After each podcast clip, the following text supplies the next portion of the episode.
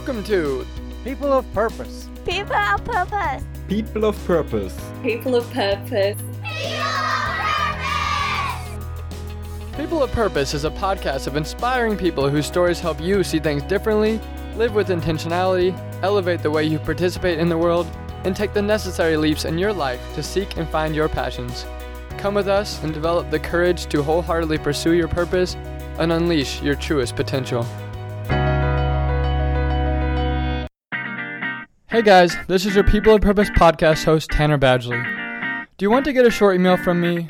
Would you find value in receiving a very short email every other weekend that personalizes your path of purpose?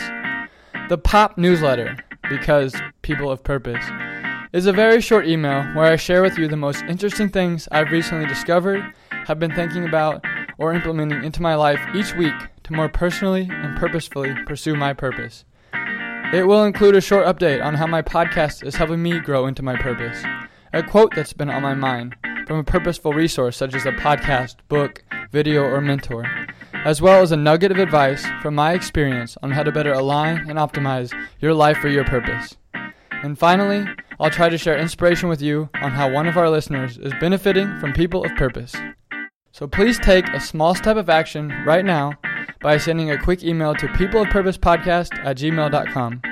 You don't even need to write a message, just include in the subject header, People of Purpose Newsletter, and you'll receive the very next one. Here's to becoming People of Purpose.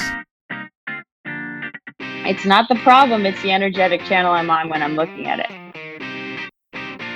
I think my biggest secret in all of my coaching is that I can be a 10 regardless of the conditions. You've got to feel good regardless of your conditions, and then your conditions will change. It feels like a game to me sometimes, you know? I could learn to play the game in the right way, and life is exciting. You have to have a set of principles that you fall back on. So this is a clear foundation.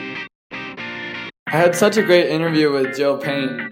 She's super motivational to me because she's like really living out her purpose, but that's not enough. She's got to help others define their purpose. And I think that's really at the core of what I think People of Purpose is going to become more and more about. I really appreciate how she has spread herself from being a teacher to living in Costa Rica, like she says, like just living on pennies, to slowly building up this business that now has become like a very big thing. I really love her sense of authenticity and how she just like really trusts that things are going to work out when you put your best foot forward, your best energy forward.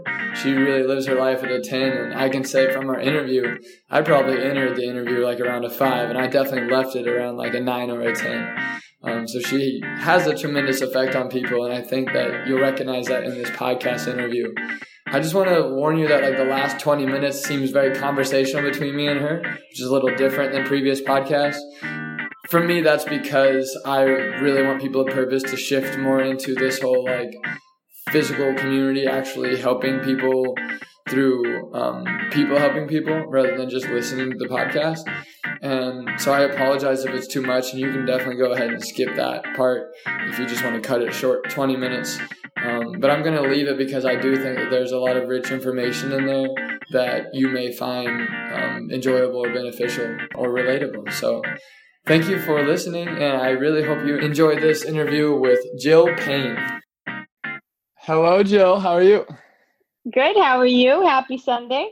Yes. Happy Sunday to you. Thank you for waking up early with me and getting to talk about life coaching and all these topics that are very fascinating to me. Yes, for sure. I'm excited. So you have developed your own curriculum for life coaching. You work with people on a 3-month basis through your curriculum.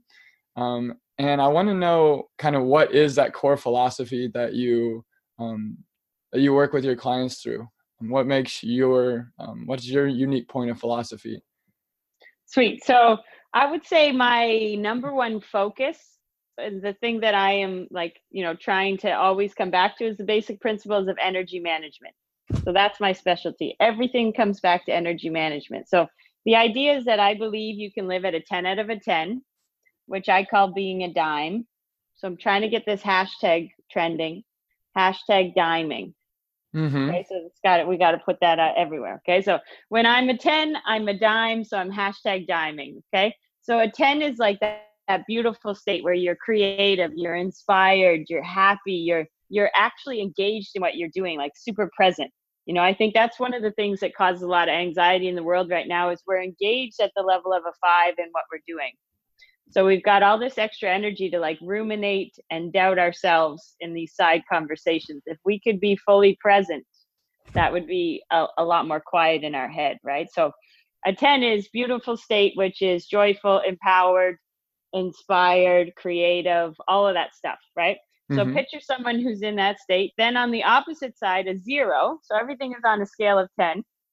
On a 0 is a suffering state. So that's anxious, overwhelmed, fearful, angry, sad, all of those emotions, right? Suffering state. Mm-hmm. So what I notice is when I think about someone who lives in a beautiful state, joyful, inspired, happy, the one thing I think every single one of those people has in common is that they have physical energy. So they wake up in the morning with like energetic capacity in their body to do the things they need to do.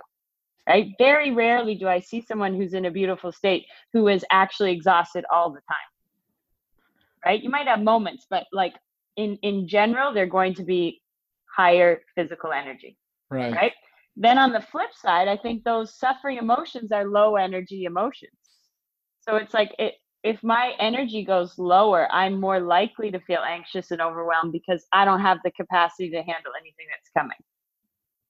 Right. So then this is the big innovative part of my coaching. So instead of trying to figure out how do I manage my emotions all the time, it's I know that when I have high physical energy, I live in a better mental state and a better mood.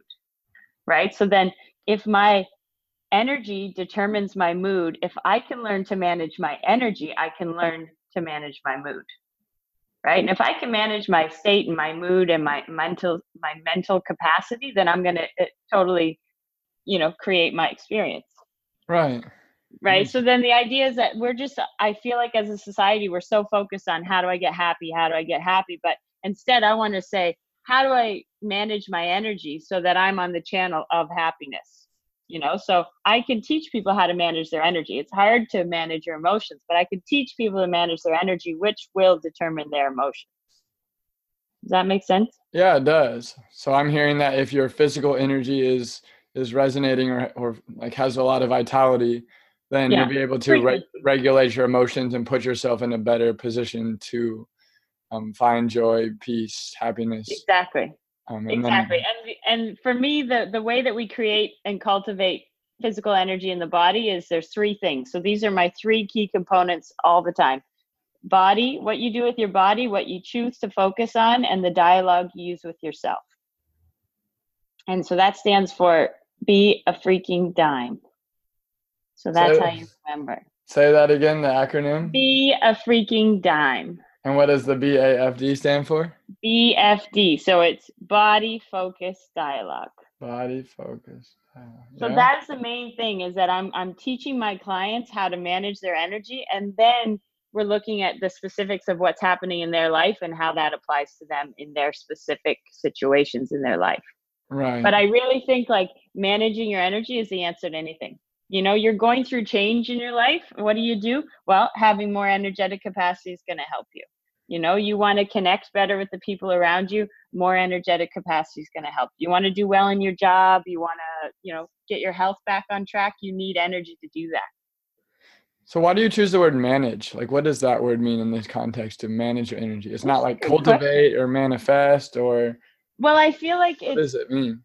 The way I would say is that our energy is going to kind of go up and down, and like we're human beings, so we're going to experience a range of emotions, right? So you're not going to yes, you're creating your energy, but I think it's kind of like the idea of manage for me is like having awareness when it's not down and knowing what you need to bring it back up, and so it's kind of this manage seems more like a process, mm-hmm. right? So it's not like I'm going to. Oh, my energy is created and now it's there and it will be there forever.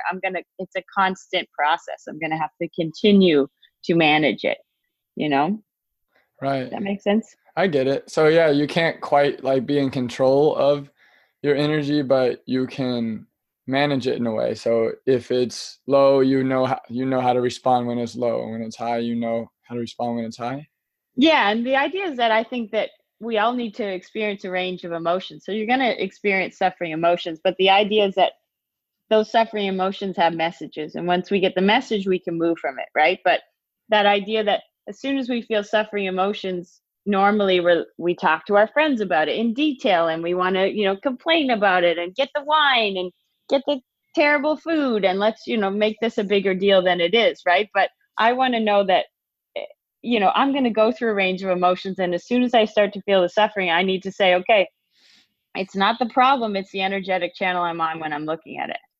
Right. So it just is like awareness that I need to be managing that. Right. So my example for that always is, let's say, Tanner, you get fired from your job, right? And you're in like a channel 2. Okay. What do you think your response is going to be? I may say something really bad to the person who fired me. I may have a lot of self-doubt. I may come home and binge on junk food. I maybe don't want to open up to my friends and family about what happened. So I might tell some half-truths or something like that. Cause a lot more suffering. I always say, below a 5, I call that victimhood. Mm-hmm. So you get fired and you've been managing your energy and you're managed it at a level 2. Well, those are the emotions that are just available to you on that physical energy channel, right? That's all you have available is those emotions, mm-hmm. right? So then the idea is that if I get fired and I'm on a channel 10, what's my response? That this is the right step in my path, or this is pushing me forward, that I have a lot to learn from this failure. Exactly. Yeah. You're probably I didn't like this job anyways. I'm going to start my own business. I'm going to take the package, take some friends on a trip. This is exciting, right? So above a 5 is opportunity, right? And below a 5 is problems. And usually you're pointing your finger at other people about it, right? It's their fault that I got fired. Right. And so I'm saying this is the exact same situation, but it looks different from a different channel. Right. Right. So the idea is that if you're ever worked up about anything, you're feeling negative emotion about something, it's not the situation. It's not the conditions. Right. It's the channel that you're on. So you just need to know anytime you feel suffering emotion, you need to manage your energy. Once I'm on a higher channel, it will look totally different. And how do you get people to recognize that? Because sometimes the emotion overpowers that rationale of I need to manage my energy. That's how we learn. Right. I think because, if you're on a 2 and you don't manage it and you do go into more detail, and that's fine too, but it's going to get worse, and I think that, I always say this too, this is kind of an interesting philosophy, but, I always say that 5s bother me more than 0s. Why's that? Because a 5 is you're totally asleep. You're basically I have no control over anything that's happening. So being a 5 is more annoying than being a 10 or being a 0. Because being a 5, I call it the emotion you're on when you're a 5 is what I call hopeful. Right. Right. So it's whatever you're a 5 about. It's not terrible, but it's not great either. Right. So you could stay there for years. I have people who are in 5 marriages. So it's never terrible enough to make any changes, but it's not great either. So it's they kind of fluctuate from a little frustrated to a little optimistic, but most of the time they're hopeful. I think it's going to be pretty good. Let's see, and it's that idea that I have no control over my whole life. I don't know. I mean, it's pretty good. Let's see how it goes and maybe it'll get better. And it's just really wishy-washy. Right. So when you say that moment where you don't manage your energy and you slide down even further, I'm almost happy about that because from a 0, you can't stay there forever. Right. So from a 0, you actually have to make changes. Right. So I say myself personally, I feel I live at 10 and 0. I'm woo, diamond, diamond, diamond, or bang. Right. And that's not bipolar. Could be, but I feel it also creates a lot of change. And I would say the majority of the time I'm pretty much on a high channel, right? But I have moments of low, but low enough to actually make some change. And then it goes even higher. Huh. So what is a specific way that you're experiencing life at a 10? What does that feel like to you? Well, I feel in general, the idea is that 10 is a feeling. right? So I think my biggest secret in all of my coaching is that I can be a 10 regardless of the conditions, right? So a lot of times people are like, when these conditions all line up, then I'll feel this emotion. And I'm not going to feel this emotion until I get this stuff lined up. Got to get this new job. I got to get married. I got to get more money. I need a new house. I need a 6-pack. And then I'm going to feel this exciting emotion, you know? And this idea of being a 10 is a feeling that I can have anytime I want. Right? Regardless of any condition. The other day I had a root canal and I'm sitting in the dentist chair thinking, can I be a dime now? You know, I do this stuff with my brain all the time. A couple months ago, I ran a marathon, like completely untrained, because I wanted to see if I could enjoy it in my brain.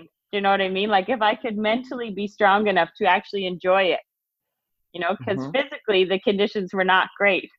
You know? Like no training. Like halfway through this marathon, I'm thinking my body is like, wow, but can I still be happy? Can I still choose that better channel? Can I still manage my energy to feel good despite my conditions? And how did it go?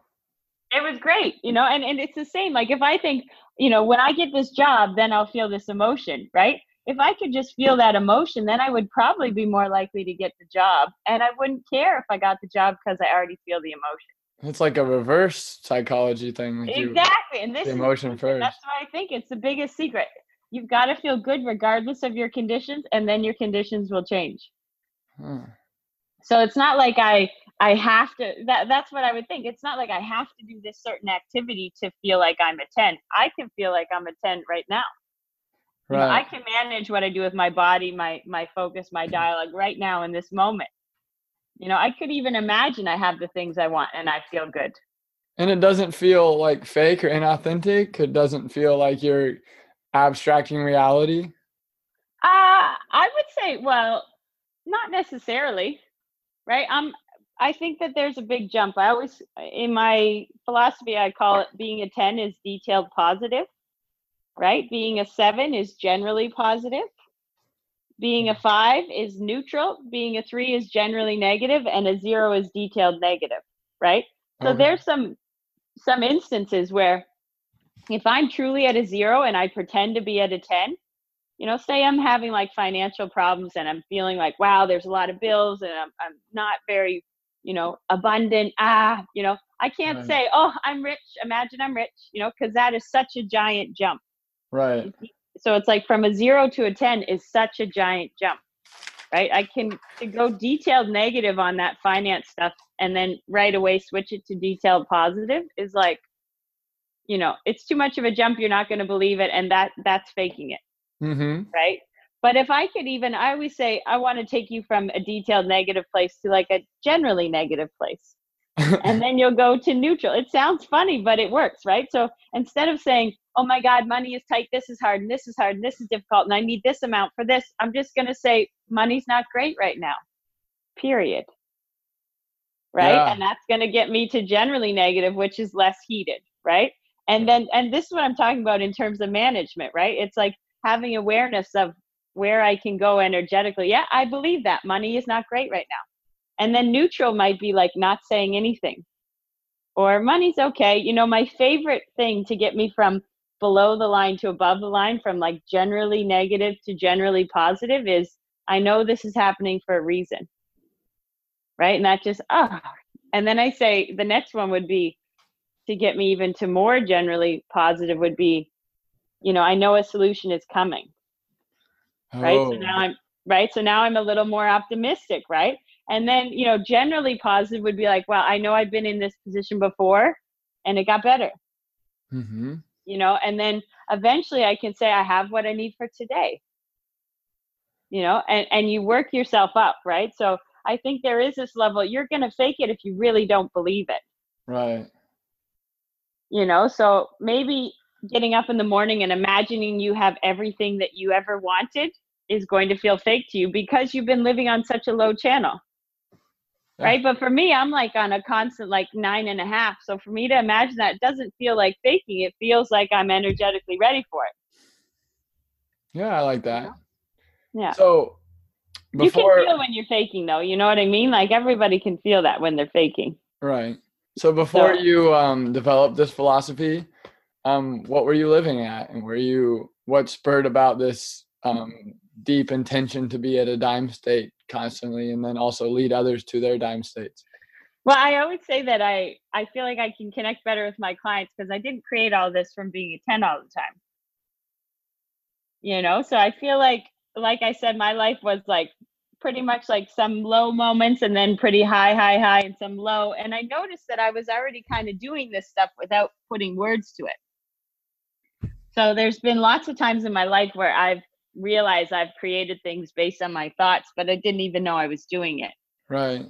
Right. So it was kind of like I was always living on a pretty high channel with some moments of low, so I could understand. Now I think that when I have a low moment, I'm like, oh, this is going to help in my coaching, you know, like I'm going to get more clear about this experience and be able to help other people. So it's not as triggering as it used to be, you know, like my desire to get out of those low moments was so intense that I created ways to explain it for my own brain, but also for other people.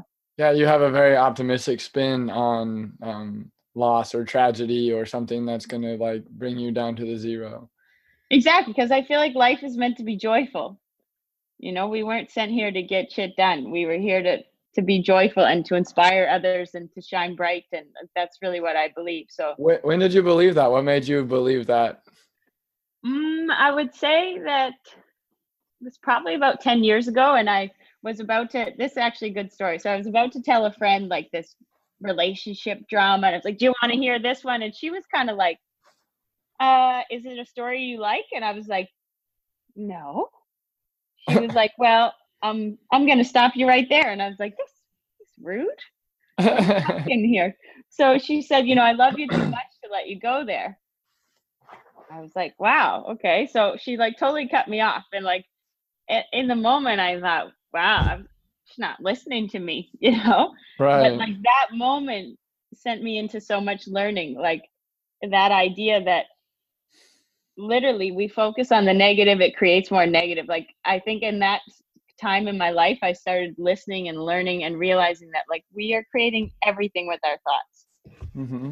Our thoughts are creating our frequency. Our frequency is creating what is drawn to us, you know? So just literally understanding that, you know, everything was in my control and I could learn.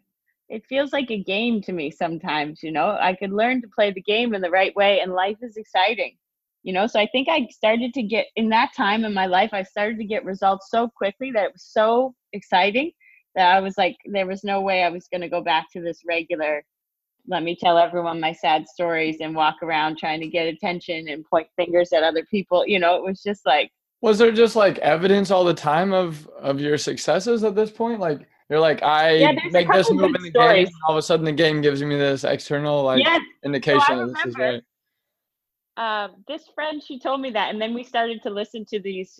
At the time, we were listening to Abraham Hicks, which is something I would really suggest. Like if any of your listeners, you know, hear this, they need to look up Abraham Hicks on YouTube. So my friend and I, we were like deconstructing every area of our life with these videos and these principles. And at one point we were walking her little pug, Teddy.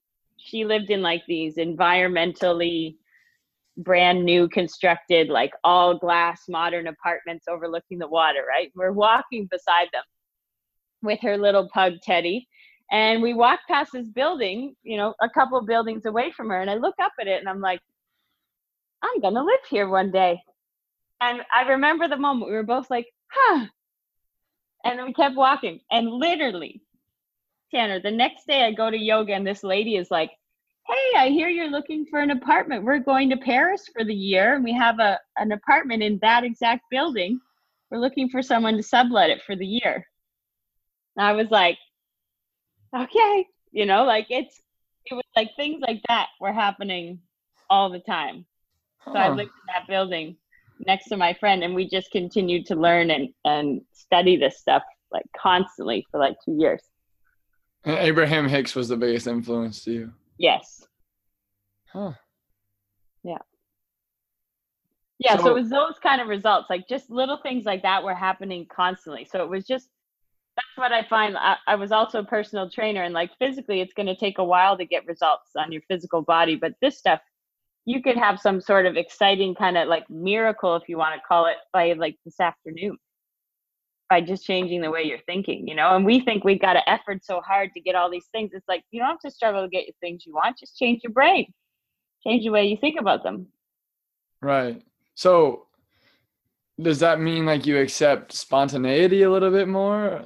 Like, how do you manage expectations? Because I feel like oftentimes in the Western culture, we have like, well, if I change my brain, I'm going to get X, Y, and Z. And if you don't get X, Y, and Z, then you can easily go to a negative state. I think if I change my brain, I'm going to feel this.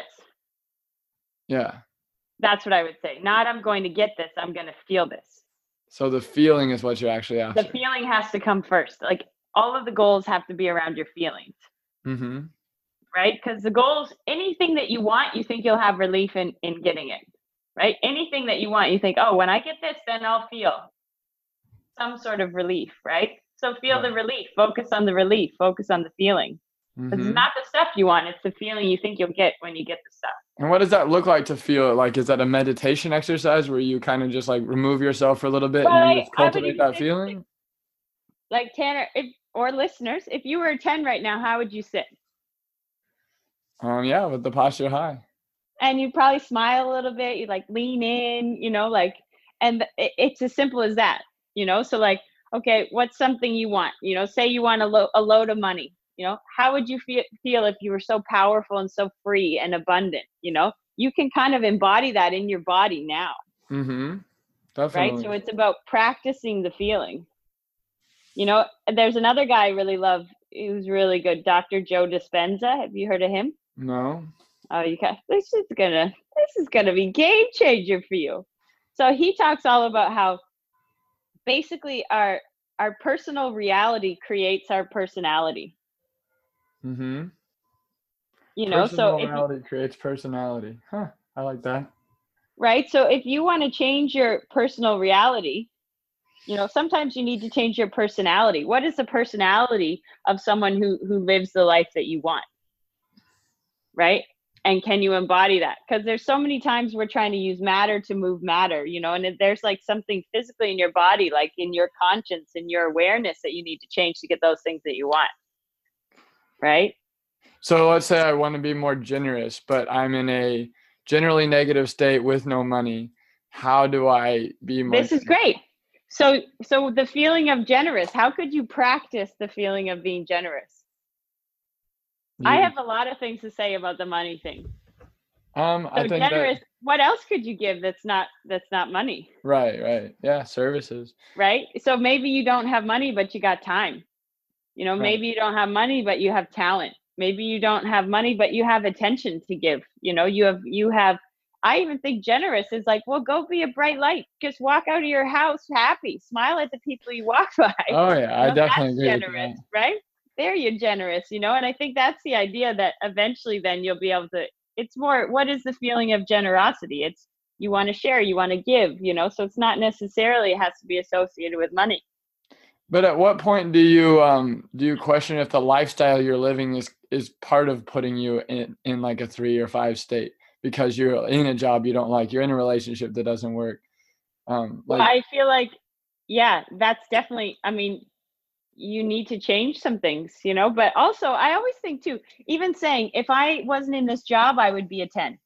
Like that's faulty premise, you know? So it's kind of like, okay, so here's an example. If I was working with a client who was in a shitty job they didn't like, you know, if they really didn't like their job, what I would say is, well, write down your current job is showing you contrast. It's showing you what you don't want, right? Mm-hmm. And that's great information because now you know what you do want, right? So it's nothing to like resist. So this terrible job that you don't like is making you very clear about what you do want. Right. So then I would write that down. If someone hates their job, I would say, write down what's the ideal job and what does it feel like? Right. And then I would even write, what are the parts of their job that they do like now? You know, and then because basically we got to find a way. If you could learn to enjoy the job you have, then the job you want would find you, you know, so your frequency in that job that you don't like will be so high that you would attract a job that would be much more fun. Right. So I have a story about that. I had a client once who she was an accountant and she didn't like her job. And her whole thing was like, I got to start my own business. You know, I got to go out on my own and have my own little accounting firm. So this was like her dream, right? Exciting. Great. I'm like down, right? So what was interesting is when she talks about that job that she hates, right? She's like, it's so stressful. It's so busy. I never have enough time. I feel like I'm not doing it right. Right. So this is her dialogue about her current job. Right. Right.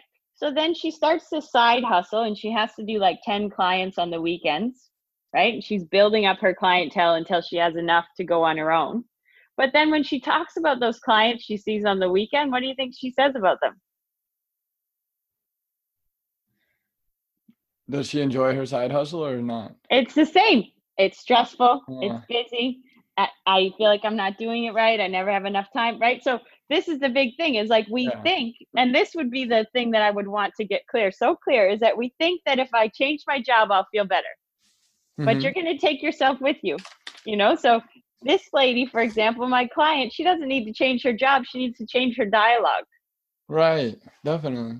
Right. So again, it's not the conditions that need to change. It's the way that she's thinking about the conditions. Right. So if you're in a job you hate or a relationship you hate, well, learn to love it.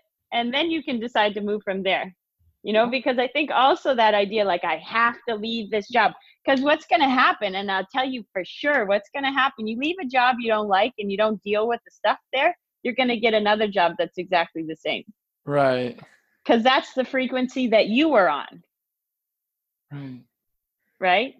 And if you change your frequency, some stuff happens when you change your frequency, then like the job that matches you will be drawn to you. Right. Or the parts of your job that match you will be drawn to you. I really like that concept. Yeah, I think Tony Robbins is a big influence on me. And he talks about that. Like you prime yourself to be in a state that is vibrant with frequency. And then you attract those things that you want to attract. And you're ready for them to receive them. Yeah. And even when you're on that frequency, it doesn't even matter if you receive them because you already feel good. Mm-hmm. Yeah. Right. So instead of saying, I have to leave this job to feel good. Well, that's not very fun. Right. I have to feel good and then I'll be able to leave this job. So you used to be a teacher. How did you go about making that switch from teaching to life coaching? Was it because I feel like when I look back on it now, Tanner, it's been like very I don't want to say seamless, but like I've had like a very interesting trajectory. So the story is I was a teacher at a fancy private school in Canada and I was like 22 years old, you know, and it was very high pressure job. You know, people are spending a lot of money. They want everything done correctly, you know, and I loved working with the kids. I loved presenting, but I didn't love that backside of like, you got to have all this, you know, curriculum outlines and PLOs and marking. And so all of that kind of work was not my favorite. There's a lot of teachers that love to be organized. And that's like the favorite part is to organize the back end of things, but that wasn't my scene, you know? So I was telling you earlier that every Sunday night I would get this like heaviness of like, oh my God, I gotta go to work tomorrow, you know? And eventually I was just like that feeling moved me into something else, you know? So I started to imagine what's my ideal, what's this, what's that. And what happened was I decided to do a master's. At the time I remember thinking, you know, I was probably on a lower channel and in my lower channel thinking, I was like, you know, it'll be better. I'll work in the government and do health promotion, you know? So I did this wellness degree on workplace wellness. And then as soon as I graduated that, I moved to Costa Rica. And I was the director of a little private school on the beach. And I started this soccer program for the community. I was working my tail off, but it was fun. But what happened there? So you see seamless, right? So I'm teaching and then I'm teaching in this exotic location, amazing, surfing every morning, living the dream, making like pennies, you know? And then there was this little kind of rancho space on the property of the school. And that became my gym. So I decided to do like one little workout class. And this is what I mean. It's like these little moments changed my whole trajectory. Like I was like, I had the impulse to do a little workout class. And it wasn't to like become a big trainer. And, you know, it was because I wanted to work out myself and I thought my friends would come and it would be fun. Right. So initially I started with one circuit class a week. right? And then the demand for it, I moved from one class to four classes. And then I started to train people privately. And then I had to cut back on my hours at the school. And then this is the kind of defining moment too. One morning I woke up and I realized I'm not planning lesson plans for school. I'm planning workouts for the gym. You know, so if I think about where my energy is and where my passion is, it's aligned with the gym, right? So then I finally built up enough, like, okay, I just want to do the gym 100%. So I said that to my boss at the time, and he was totally supportive.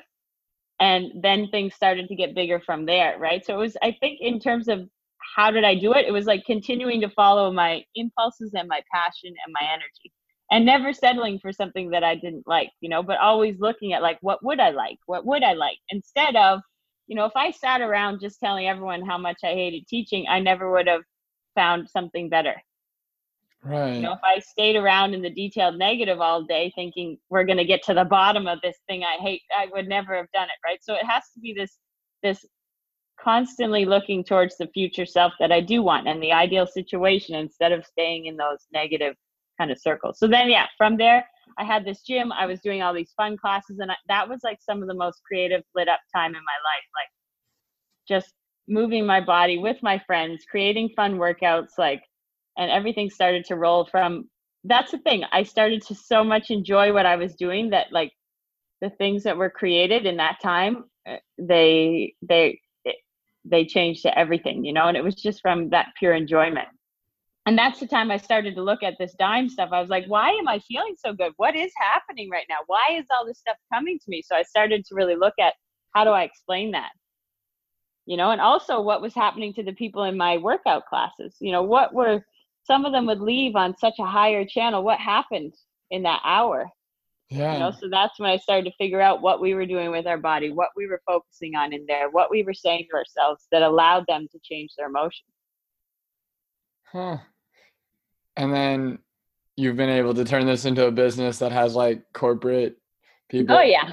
Like how does that, part of the story. You're making pennies on the beach in Costa Rica, teaching just local people there. And now you're teaching like mega companies in the US. Like that doesn't seem so like switch. So then I started to get some fancier clients, you know, some celebrity type clients in Costa Rica. But again, I think it was a frequency thing. You know, I'm on a high channel, attracting high channel clients. Were you advertising or just being yourself in your client? No, and I would say this is the biggest thing, that my entire business runs off word of mouth.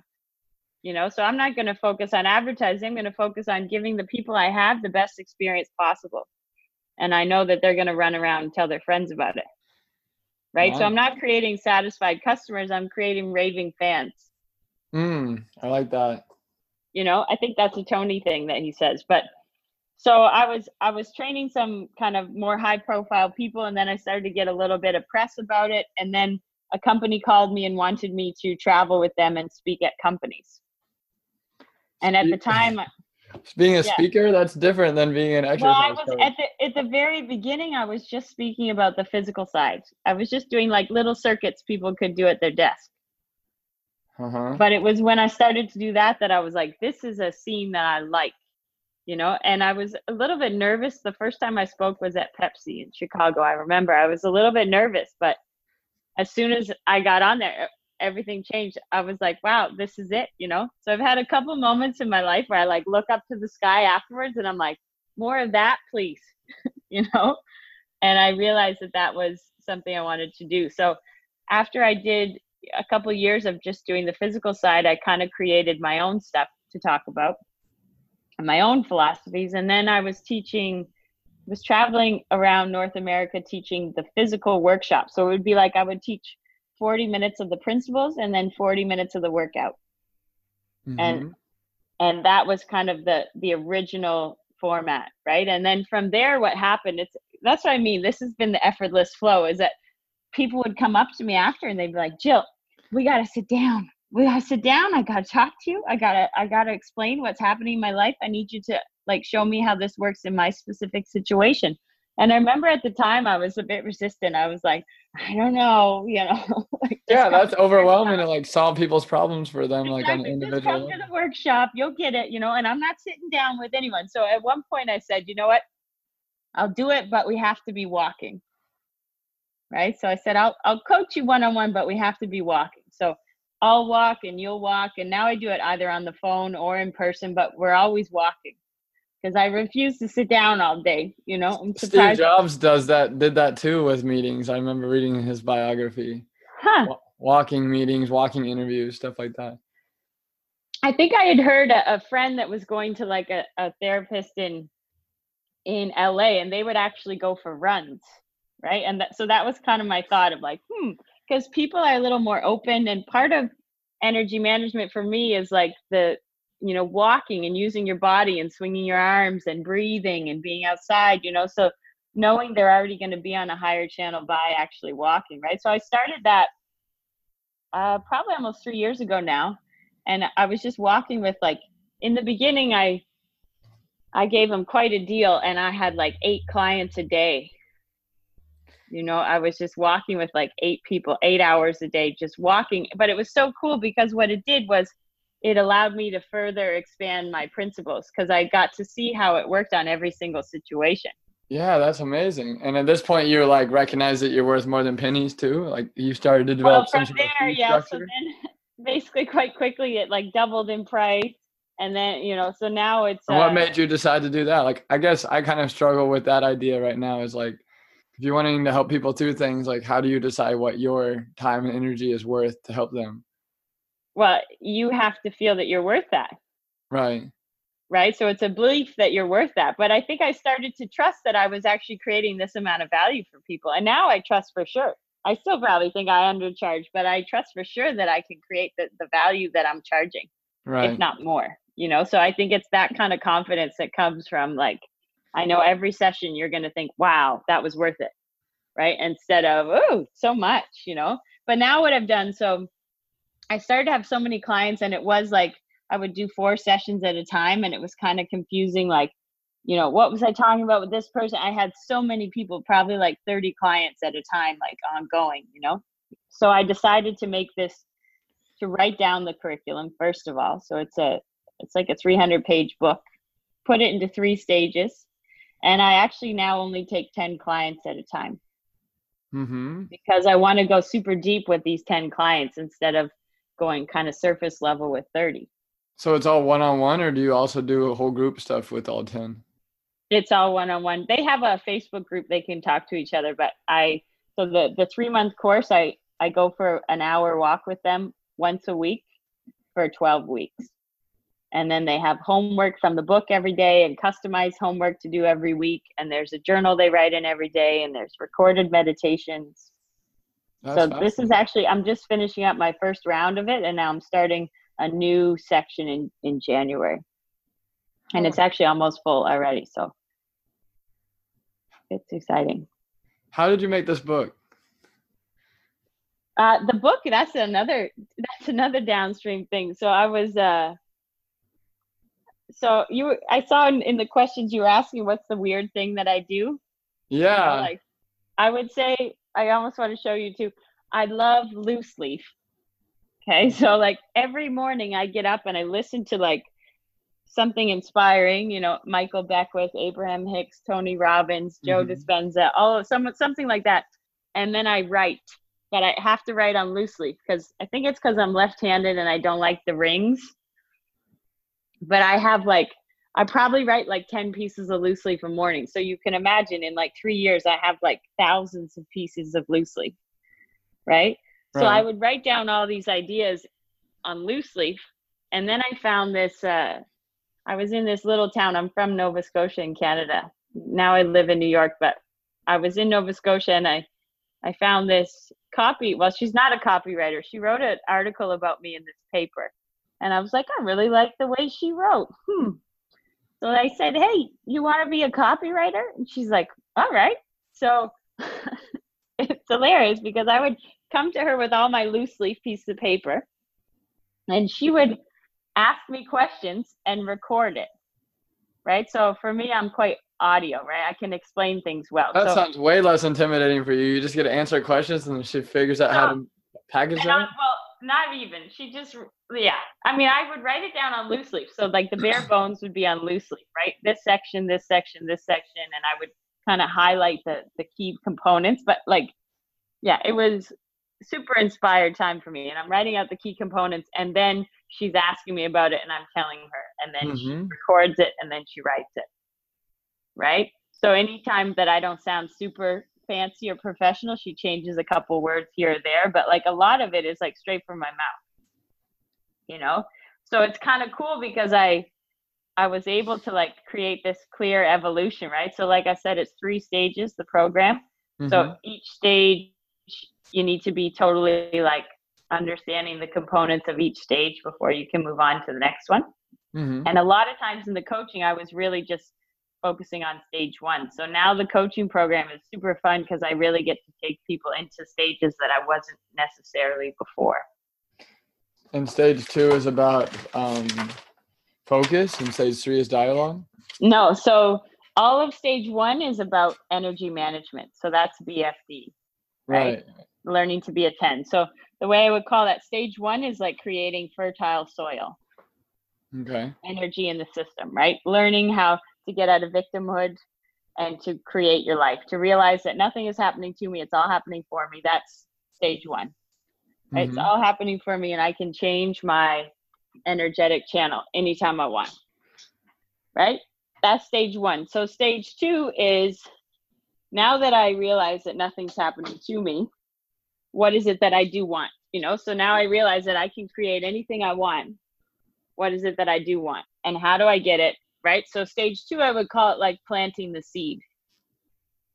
Okay. Right? So stage 1, you've created the soil. Stage 2, now you're like, okay, I realize I'm a powerful creator. What do I want? Where am I going? And how do I get it? That's planting the seed. And then stage 3, which is kind of a newer stage for me, is it's the idea of, you know, a good gardener creates the soil, plants the seed, and then trusts that the flower or the plant is going to flourish. Right. So stage 3 is about, you know, a little bit of shade and a little bit of water, but leaving it alone, the let go kind of, right? So I don't need to push everything forward. I just need to allow myself to be pulled into it. So when I know that I've done the right work, then I know that the right things are coming to me. Right. So it's that idea of, how do I trust, you know, that everything is for me, nothing is against me.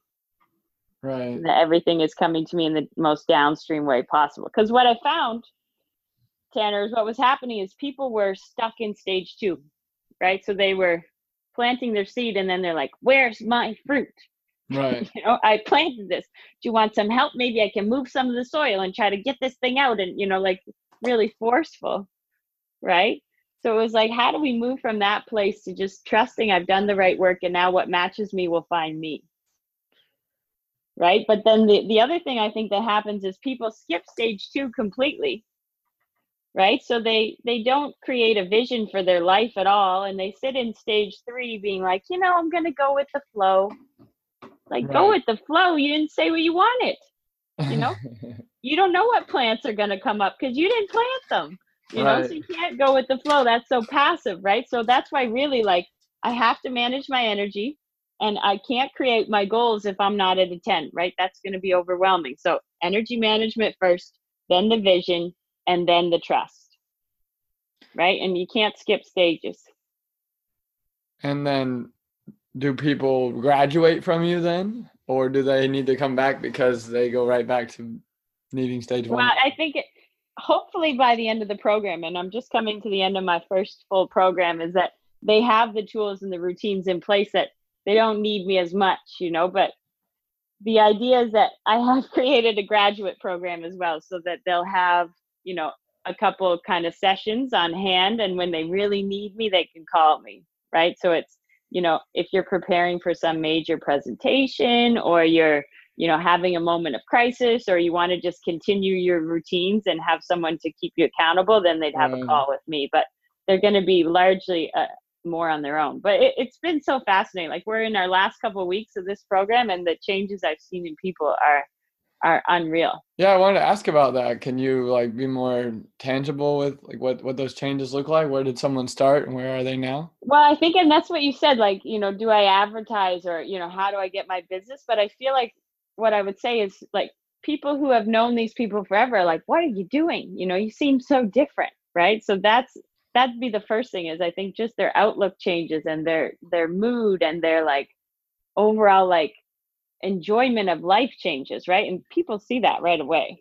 Right. You know? So that would be the number one thing. But people, I get messages all the time that things are starting to happen, that these things that people wanted are starting to happen. But for me, I know it's not because of the force. It's because they have started to embrace the feeling, mm-hmm. right? They've changed the way they have felt. And now they're either losing a ton of weight, or they've met the love of their life, or they got a new job, or they got their dream car. Like, I get messages like this all the time, you know, even from old clients I worked with back in the day when I was walking 8 hours. I get messages still from them that are like, do you remember when we talked about this ideal situation? It is here now, you know, but I didn't need it to be here. I was already feeling good, you know? So it's just like, I love that. Yeah. You see, here's some more loosely. Yeah, I see that. You must have good handwriting then, if somebody can actually read that and create copy for you. I send people pictures of loose leaf all the time. My graphic designer, everything is on loose leaf.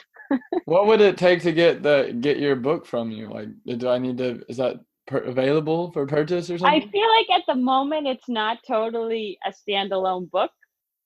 You know, so basically it's, the book is broken down into 12 sessions. So every time that we would do a coaching session, there would be reading that you would do. Right. You know?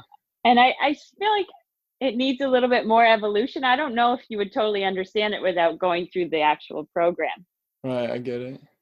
You know, cool. So it's more to support the coaching, not necessarily like a standalone book quite yet.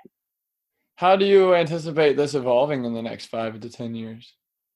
That's Is that a healthy thought to have? Yes, I think about that. I'm very clear on all this stuff. I think there's a couple ways. So, I see it, I would do probably about four kind of cohorts every year of 10 clients. But then a couple of my clients from the first session, they expressed the idea that they want to do some coaching themselves. So I think that I'm eventually going to create a teacher training program to certify other people in this stuff. Are you certified in anything like this? I'm creating my own. Right. That's a major thing I would say about coaching, is like, the biggest thing I would say is you have to have a set of principles that you fall back on, you know, because I think there's a lot of coaching that just seems like random, you know, mm-hmm. So there has to be some sort of foundation that you always go back to. Right. So this is a clear foundation, you know, my methods, it's a clear foundation that people can fall back on, you know, so the teacher training would look like they go through the coaching program themselves. Then we do a retreat, then they do some supervised coaching and mentorship, and then they're certified. Right. And maybe I do a lot of corporate speaking as well. So maybe also certifying some of those in the speaking that I do, so I can, because for me, really the overall goal is to reach more people, you know, to inspire more people with this message. It's not necessarily about, it has to be me, you know, so looking at how I can expand this on a greater scale, right? And the other thing I would say is also scaling this, right? So trying to get the key principles into some sort of digital format, and then some sort of daily follow-up that people can follow as well. So some sort of way to scale it, just to make it more accessible for more people. Right, I get that. Yeah. That may be a book someday, maybe turning the workbook into an actual book. You know. Just things like that.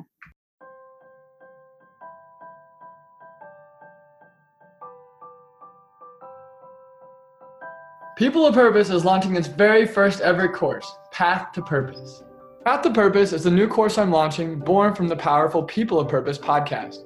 It draws on a lot of the concepts and messages of the podcast, but it is the very first course and one-on-one coaching program built by me, your podcast host, Tanner Badgley. I've built this course to create strategies, practices, and actions that allow you to trailblaze yourself down your most authentic path of purpose. It's called Path to Purpose. Over our 3 months together, each member of the program will learn everything they need to successfully carve out their own path to purpose. Our purpose-seeking students will learn about 9 different areas of their lives that they can better understand, practice, and master to open up their path to purpose. This individualized course will conclude with a self-designed 3-week final project that propels you down your own, very own, dreamlined path to purpose. I, Tanner Badgley, will be with you all the way, hosting weekly one-on-one phone conferences, facilitating all course content, and being available for any question you may have along the way. Everyone taking the course will be walking their own journey, but you won't feel alone in the process. You'll have a team to support your growth. It took a 50-foot fall down the mountain at Yosemite National Park to reach rock bottom and another concussion, breakup, and death in the family, and purposeless job to find myself back there. I know the pains of living a life without direction, without guidance, vision, or support. I know how hard it is to decipher what works and what is just gimmicky marketing set up for someone else's success and your pain. I believe the world needs more purposeful people more than ever. It is waiting and ready for you to come alive. That's why I've designed a holistic course that will move you from pain into passion and purpose. This course incorporates my learnings from hosting 40-plus podcast interviews with some of the most purposeful people you'll meet, insights from my 10-day silent meditation course in Thailand, takeaways from my month-long yoga teacher training in India, and the multi-year ongoing rehab from life-changing brain injuries. This course is a product of my intense mission to find purpose as I moved to Thailand all by myself to teach English and blog about the learnings of my life. Now that I am living from a place of my truest identity and purpose, it's time to teach and guide others into theirs. Today, I have so many powerful habits, routines, and mindsets that I draw from every day, and it's time to use them to create a more joyful, loving, kind, happy, peaceful, and purposeful world. Welcome to our first ever course of Path to Purpose. If you or a loved one is interested in joining our next cohort, send me a direct message at People of Purpose or an email to peopleofpurposepodcast@gmail.com. Spots are limited, and it's first come, first serve. When I was stuck in a dark room for a month on work leave from suffering my 4th concussion in the middle of a cold Minnesota winter and in denial of a breakup that was never coming back, I didn't know for sure if I'd ever get back my joy, meaning, and satisfaction with life. It took intentional work, undying belief, and the right people and opportunities to come into my life. I was able to get my best self back, and you can too. I believe we each have a responsibility to find our purpose. The world needs you to come alive for the sake of each other and for the sake of our planet. I know that together, through purpose, we can wake up that core part of us that remains dormant, untapped, unutilized, and underappreciated. Path to Purpose will water this little seed at the seat of your soul, and over time it will grow and blossom into a forest of purpose. Make sure you give yourself the best gift you could ever give or receive. Sign up for our next Path to Purpose course and give yourself a sense of meaning and purpose for the rest of your life. Here's to becoming people of purpose.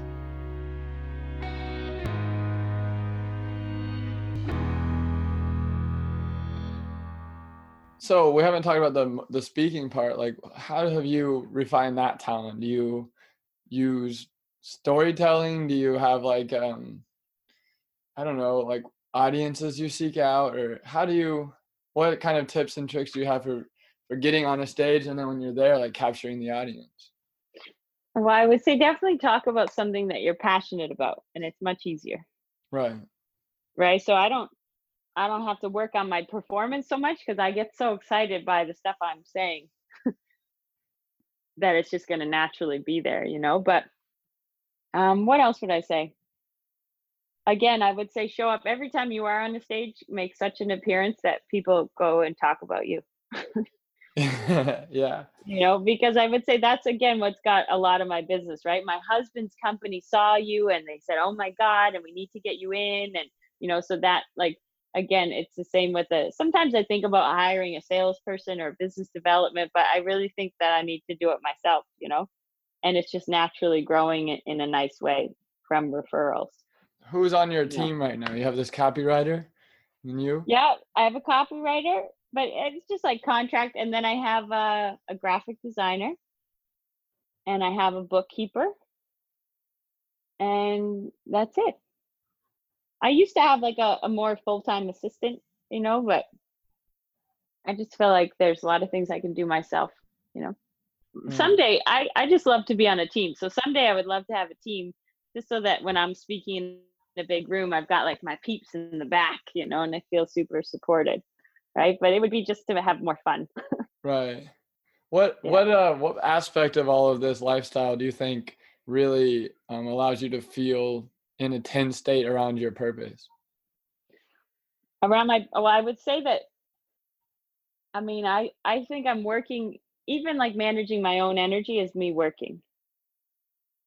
Right. So I would say in terms of fulfilling my purpose, I know that I have to be living my values.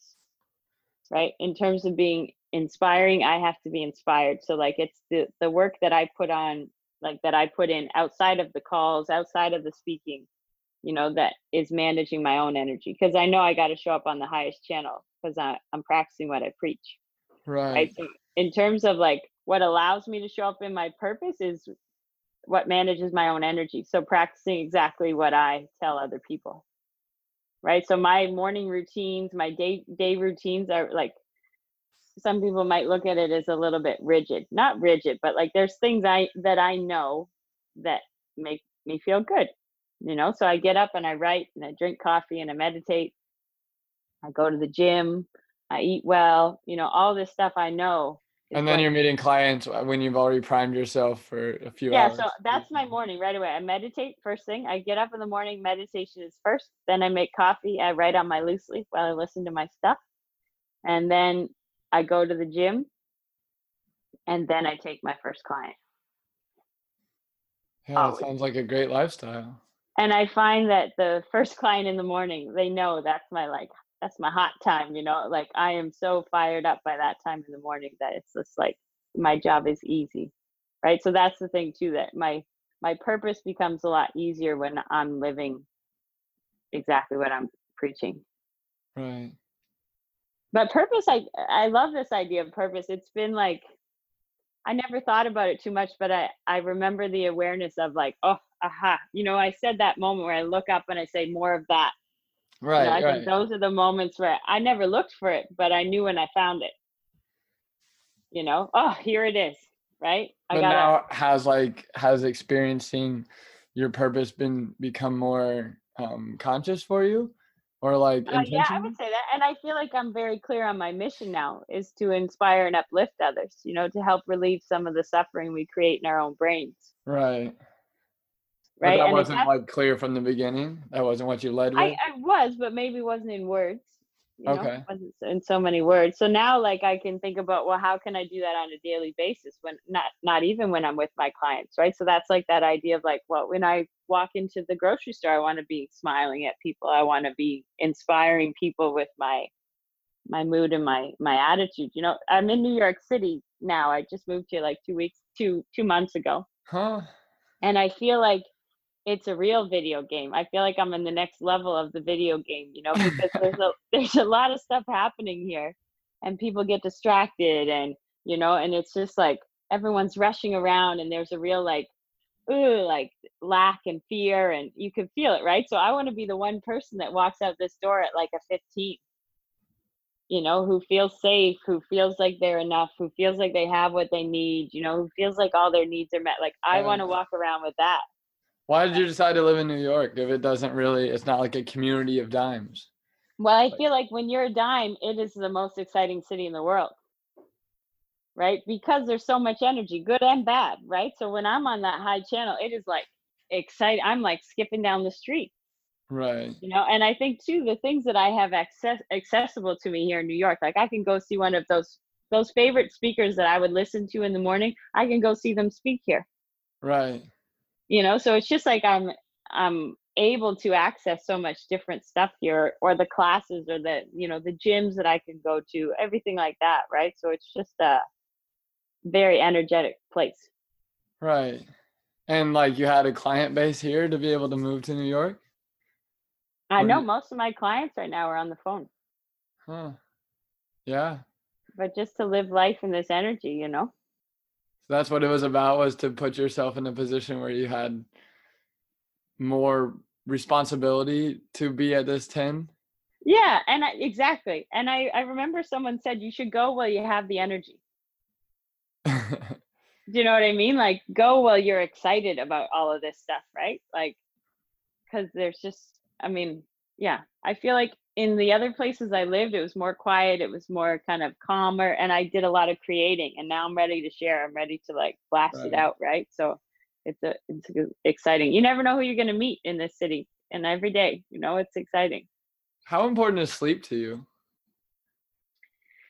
That's a good question. I think people stress a lot about it. You know, like even those like watches that tell you how long you slept or what the quality of your sleep is, you know, I think sometimes those cause more stress, right? Like, yeah, if you know that you only got 40% deep sleep, well, what are you going to do about it? You know, right, or yeah. Do you, you know, say you got to get up early for the airport. Do you need to look and see, oh my God, I only slept 3 hours. Like, not really helpful. Thanks. You know, so what I find with sleep, and this is how I would change, I do a lot of this too, like people who want to change behaviors in their life, right? It's not about the sleep, it's about the energy, you know? So if I've been trying to make a giant change in my life and it hasn't been working, right? So I'll take physical fitness, for example. You know, a lot of people, they want to change their bodies or they want to exercise more, or eat better, right? And usually the channel they're on about it is like a 2 or a 3. So they have no energetic capacity to follow through with anything that they have planned. Right. Right. And sleep is the same. Right. So you're on a low energy channel. You're already feeling anxious, overwhelmed, whatever. Right. So you don't have energetic capacity to follow through with your best made plans. Mm-hmm. Right. So instead of trying to like grill in these different kind of things to get more sleep and change your eating, I want to say, no, I'm going to get you to an 8, 9, 10 on a regular basis. You're going to want to sleep more. You're going to want to eat well. You're going to want to move your body, right? And it's not going to be because you feel like you have to, or you can't eat that and you have to exercise. You're going to want to exercise because you're already on a good channel. Right. Right. So I would say when you're on a high channel, you probably need less sleep, but you're also going to love it more. You know? So I would say there's people I think about this all the time. Sleep is a story. You know, there's people that have not slept a lot for a couple of days, you know, and they've had great days and high energy. You know, there's people that wake up after 10 hours of sleep every day and they still feel crappy. Well, it's not necessarily your sleep. Right. Does that make sense? Right. But I think you have to do what makes you feel good. So for me, I know I like to get at least 8 hours, but I'm not too worked up if I don't. And if I get more, that's great too, you know, so I'm easy about it. But what's more important to me than sleep or exercise or nutrition is energy. And then all the rest is going to take care of itself. And what about like spirituality? Does that play a role? Is that any part of your purpose? Like, do you feel connected to some greater whole? Oh, for sure. And that's like pretty much I start to get into that stuff in stage 2. Right. So I believe that we are source energy, that we are the divine expressed in physical form. You know, so when we can align with how our source feels about us, that's being a 10 as well. So part of being a 10 is being aligned with your inner being. Mm-hmm. So and even think about stage 3 is all about that. How do I trust that, you know, life is on my side? Whatever you want to call it, life, God, divine. Yeah.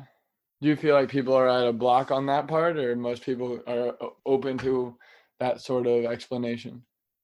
I think it's a slow process, so I'm not going to say that day one, you know, but I am going to work it in for sure, because that's a big time part of my belief, you know, right?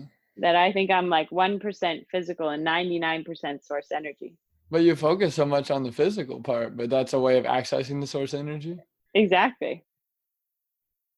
So, yeah. What's your mindset when you're leading yourself through a workout or leading others through a workout? Like, are you like, I'm getting closer to source energy, I'm on that 10 channel, or well, I'm getting stronger. What is it?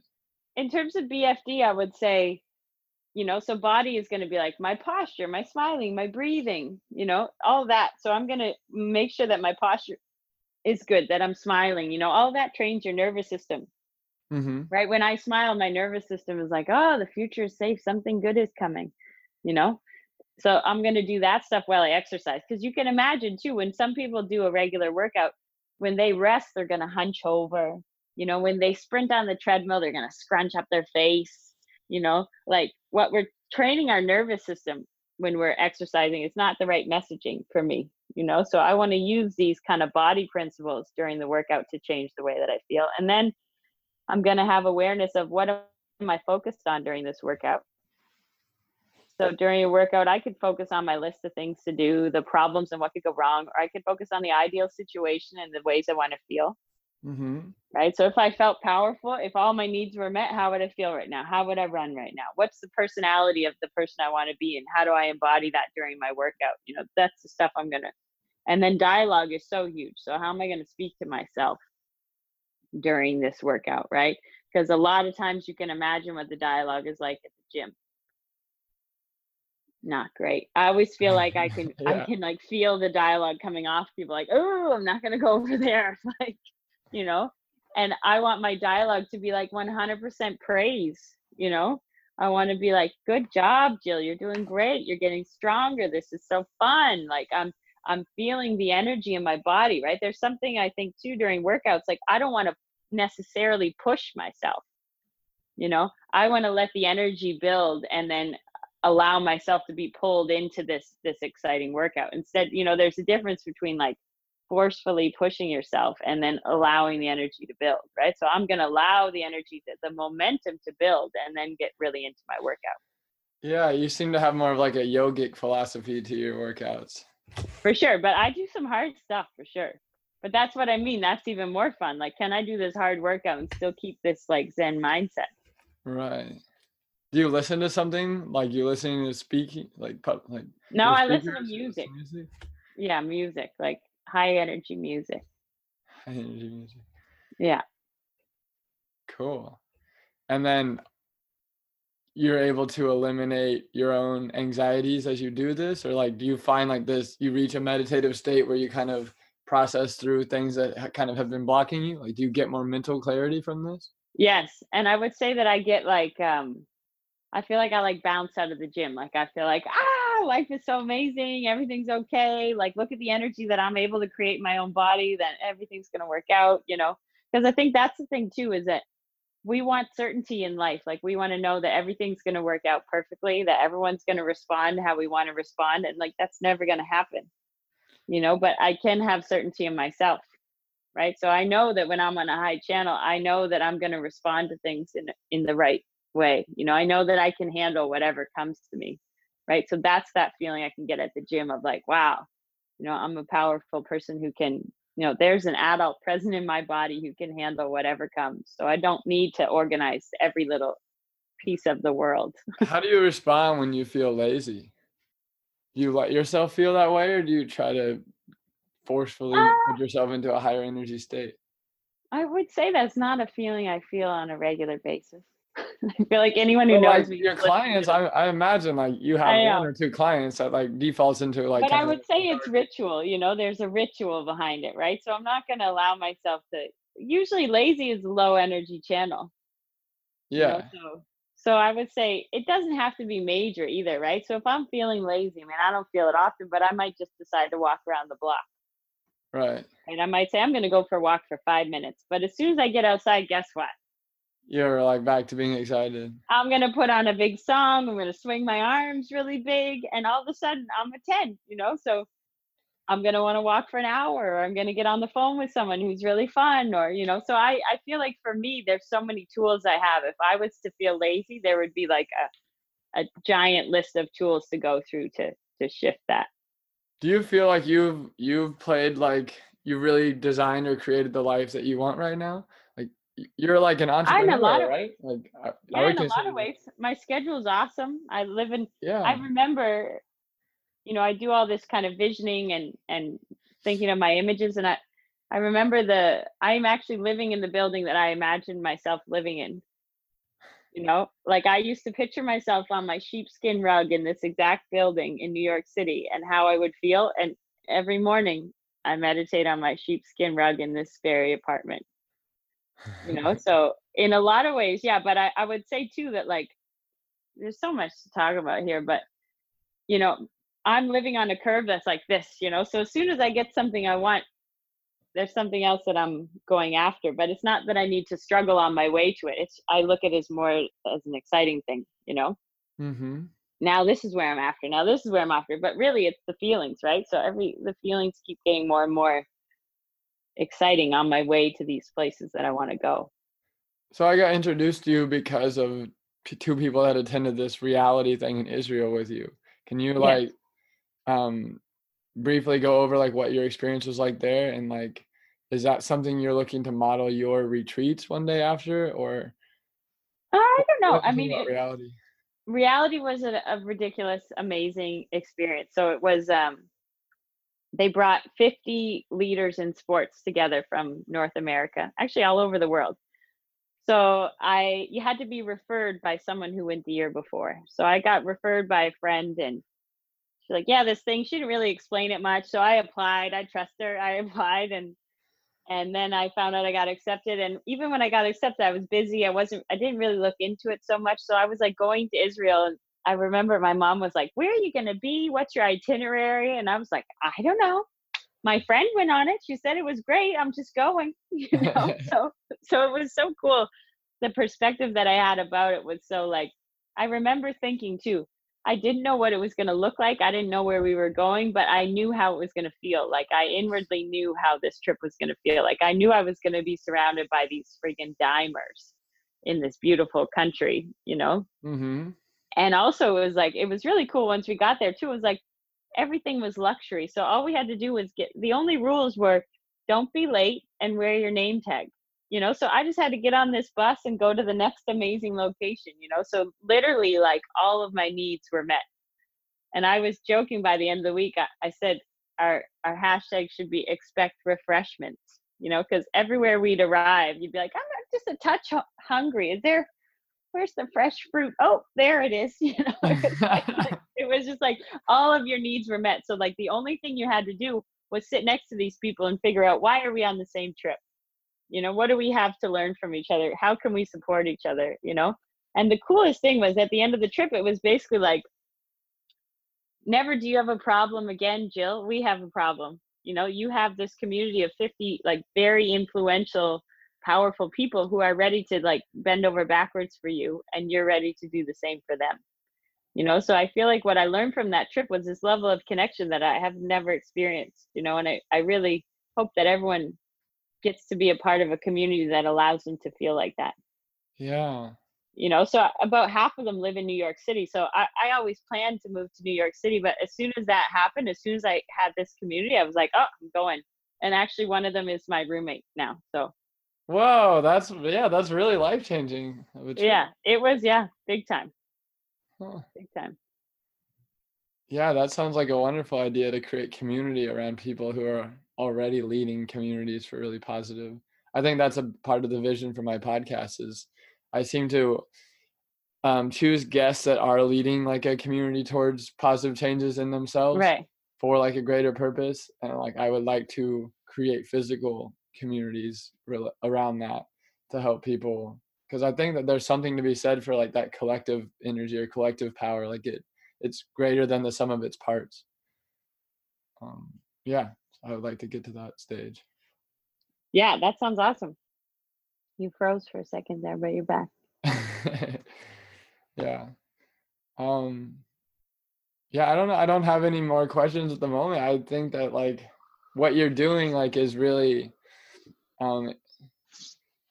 I think on a small level, a lot of people could do something like this. If they have figured out some secret to living life at a better level, going like all in on it the way you have is really remarkable. And I would say too, my suggestions would be write down what it is, write down your formula.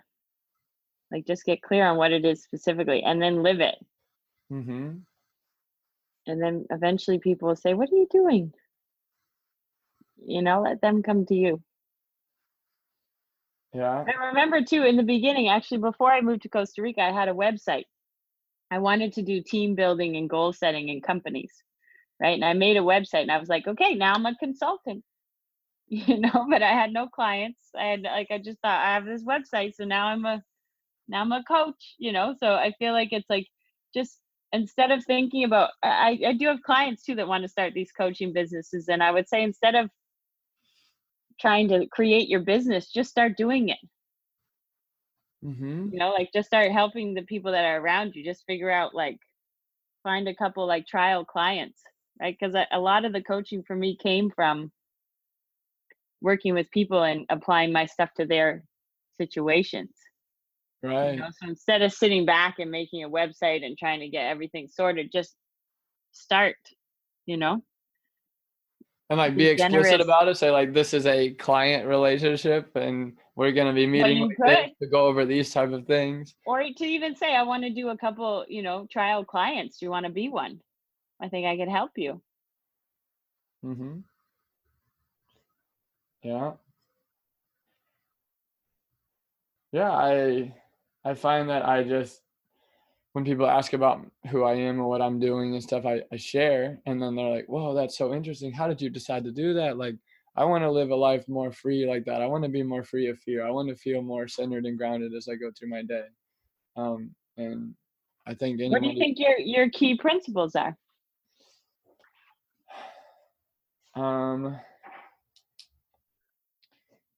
I think there's like a deep desire to like learn and grow into something that I feel I've been like gifted, which is about connecting with people and finding little things that you can be grateful for. Yeah, I don't know. I had this experience when I was 19 where I almost died like on this mountain in Yosemite National Park. And as I was like laying there all night and the search and rescue was with me, and like I got helicoptered out in the morning, I was noticing all these little ways in which I was blessed and had another chance. And like, what is it that I want to help people do? And I want to help people come to like a greater sense of like their own self-realization so that they can be a part of this like altruistic kind of state of being where you feel like you really just want to give generously to others without expecting in return. And yeah, I guess I kind of want to get to that stage. But then like, I love it. Yeah, I think I'm struggling with ideas about, yeah. Okay. Yeah. I always have this like idea for some reason, like I'm too young to start this. I'm only 27. And that's a good story. Yeah. That sounds like a dialogue right there. Yeah. Well, but I think your beliefs will create it, right? So if you believe that, then someone will tell you that too, you know, but not because of them, because of what you're believing. Right. You know, yeah. And that's what I mean. Like just start with a couple trial clients, your beliefs about it will change. Right. I think I recently did this 10-day meditation called Vipassana meditation while I was in Thailand. I want to go. It was pretty amazing. Yeah, you didn't talk to anyone for 10 days. You did meditation for 10, 12 hours a day. And I was the youngest person there. And there was like 50 other people there. And the last half of the last day, they opened it up to talking to people. And people are like, I just like am so jealous that you've gotten to be like experience this. Like as a 26-year-old, like I'm 56 and I can't start again. And you have such an ability to like really carve out your own path right now. Like you should really share this with people because the wisdom you've been able to get here is. Or even people your age. Right. Other people your age, you know, who would totally listen to you saying this stuff, right? Mm-hmm. Yeah, I'm big on meditation. I think that's like a big part of where it starts is like getting your mind right to where you have kind of control in a way. You feel like you have a sense of wellness within that you can give outwardly because you have you've created like habits and discipline and intentions that are like well refined and like become your principles, right? And so when you live like a principled life, you have that balance, like stable structure to start from, and then like whatever comes at you isn't going to like phase you so much. Right. Because you're already, I feel like that meditation reminds me that I'm a human being. No, I'm a spiritual being having a human experience. Yeah. Oprah says that all the time. Yeah. So I'm not going to be like drawn in by all these physical conditions. If I meditated, I'm, you know, first I'm centered on the inward life instead of the outward life, you know? Right. Yeah. So I would like to get there. Right now, it feels just kind of like an abstract intellectual idea to get there. But like, I like what you're saying. Like, it's just in every moment, like you can find a person to affect in a positive way. And then you can learn something from that. And then you start to create your own unique philosophy. And that's like, I guess what I need to start heading next is write it down in a way that makes sense.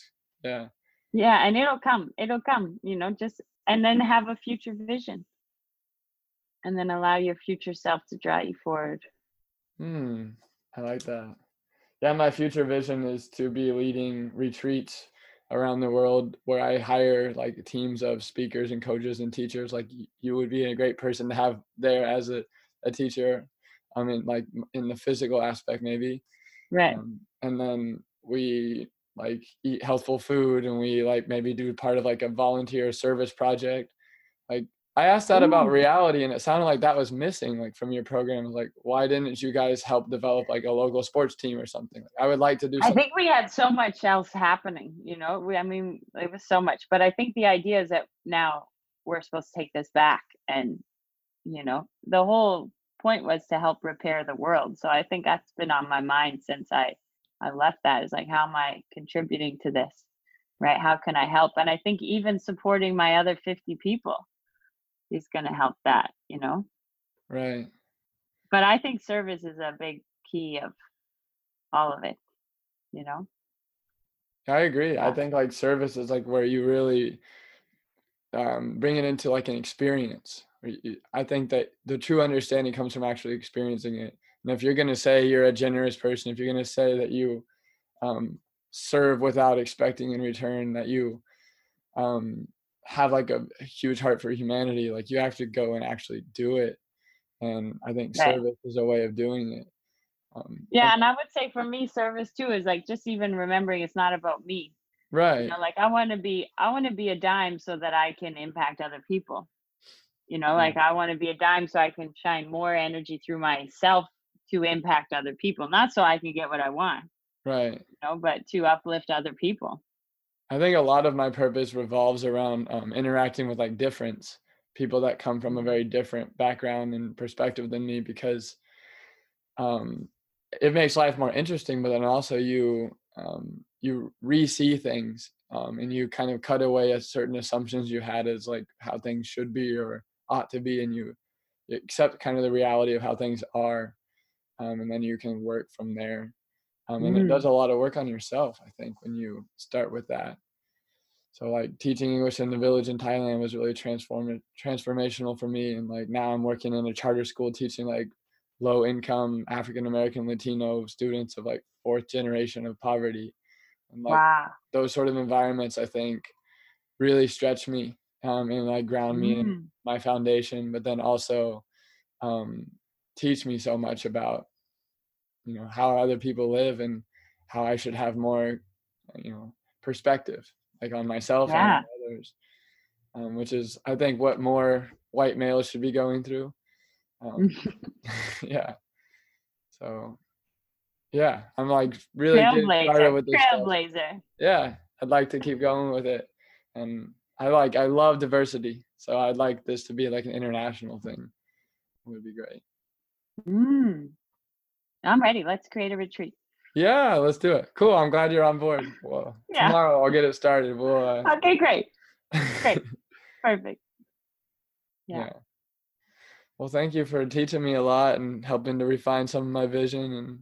And sorry you caught me at a time where it's like 3 months into the school year, and like as a teacher right now and a grad school student, I like haven't been able to like really focus and harness this sort of creative energy and like sustain it in like a, you know, weeks and weeks and weeks of a flow state around this, because I have to shelf it every now and then for all my like needs around teaching. I'm really excited for the break to come, because I think I'm going to really put a lot of this work into paper. And when I have the time, then I'll do this, then I'll feel this. Let's start now. Okay, I am starting now. Yesterday I wrote up a thing to like help develop mindfulness for students with ADHD. I want to start private tutoring. Okay, I have a story for you. This is a story that applies to this. When you say this, I think about it. So all these energy management things, I call them sharpening the saw. You know, so Abraham Lincoln says if he has 4 hours to cut down a tree, he'd spend 3 hours sharpening his saw. You know, so I get this a lot. People are like, I'm so busy. I can't do coaching now. I'm so busy. I'm like, You gotta, you know, you're like sitting at a 5 on a regular basis going to do all your work. Of course it's difficult. Right. You know, figure out what you need to manage your energy to sharpen your saw to get to a 10, and then do the work. You know, it'll be easier. It'll be more fun. You'll be so much more efficient and effective, you know? So that idea that you should never be working with a dull saw and be like, well, I'm just going to continue to work with this dull saw until break. And then I'll sharpen it again, right? Like, sharpen it now. What could you do right now that would sharpen it? Go for a walk and swing your arms and think about things that you appreciate, you know? Boom, yeah. 5 minutes, you're ready. I just got a side job as a dog walker here with Wag. I'm excited about it. Yeah. That's perfect. That's amazing. No, yeah, you're right. I really love you. I can tell you're a life coach. You're very, you create the urgency around it. And you're like, okay, I'm going to go for a walk. I got to get off the computer. I got to go for a walk. No, I'm kidding. I bicycle everywhere here, and that's been really fun for me. Like, that's my mode of transportation. So right. I'm about to go to church, and I'm going to have a 20-minute bike ride, and it's sunny out. Although, like, the air quality is horrible right now because of the wildfires. So. Oh, right. Like, they recommend you to stay inside, I think, which is a big thing. Like, the last 3 days, I've predominantly stayed inside because of, like, the health concerns outside. Wow. Hopefully that stops soon. That's crazy. Yeah. Well, I guess, so far. Well, I'll just talk to you anytime, Tanner. This is fun. You call me anytime, okay?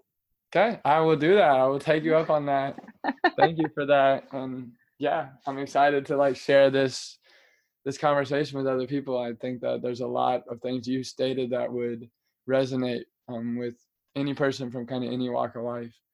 I do have a little workbook. If any of your listeners are, like, super interested in this stuff, if they send me an email at jill@jillpayne.ca, then I will send them this little, I have, like, a little writing package, you know, if they want to start on some more stuff, or if anyone's interested in the coaching program in January, they can also send me an email.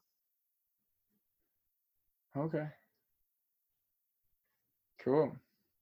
Well, you're an inspiration. Thank you so much. You're an inspiration. Keep being a dime. High five. Boom. Okay. Well, you have it. What are you doing today? You got a big dime sort of Sunday ahead of you? I in New York, I love to check out different churches. So I go on a church crawl. I go to church twice a Sunday right now. I'm really enjoying that. I feel like it's a very purposeful space. Same. So I like to check out different services and different, you know, see if the message resonates or if there's little bits of it that does, you know, because I don't consider myself, like, super Christian, but super, like, I love God, you know, so I love to see where the message resonates most, you know. But in New York City, I feel like some of the best speakers, some of the best presenters, some of the best music, you know, so Sunday's my favorite day, really. Right. I've been going to a church called Hillsong, and they're really big in New York. I go there! Really? Yeah. I think it's full of, like, young dimes. It's, like, really fun. I call it a rock and roll church because it feels like you're at, like last week they had a special one, and it was like all like it was ridiculous, the production. I thought that I was at, like, a Beyonce concert. Exactly, yeah. There was, like, a strings orchestra and a choir, and I was like, are you kidding me? This is free. It's ridiculous. So yeah, that's one thing that's been happening too, is people have been pushing me to get involved with the creative team for Hillsong. Like, really? Yeah, like, being able to be part of that design process, I think would be super fun. Is that your church in San Francisco, Hillsong? Yeah. Oh, fun. Yeah, I love the music. Sometimes I listen to that music when I work out. Me too. That's funny. Hilarious.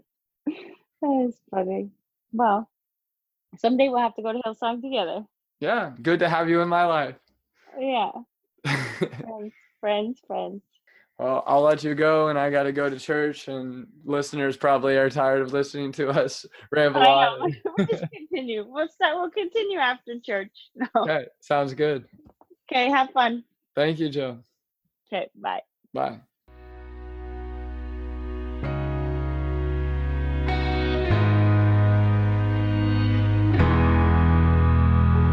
So what actionable step are you going to take next?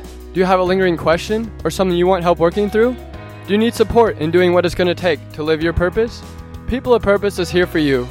Subscribe to the podcast and soak in the stories and words of our wonderful guests. Do you have any friends that might enjoy this episode or the podcast? Bring them on board as a podcast subscriber. If you want to actually see the guests behind the voices, as well as the purposeful people and communities I'm a part of around the world, follow the podcasting journey on Instagram at People of Purpose Podcast. You can connect with our purpose-seeking community on Facebook at People of Purpose by liking and following our page. Know the minute each new episode is published, hear first about upcoming People of Purpose opportunities, and receive regular tidbits of inspiration and media I'm purposely perusing, pursuing, and pondering. It's simply a regular dose of goodness, intentionally filtered by me, to nourish your personal path of purpose. For the ultimate engagement, join our intentional group Purpose Seekers from the Facebook page.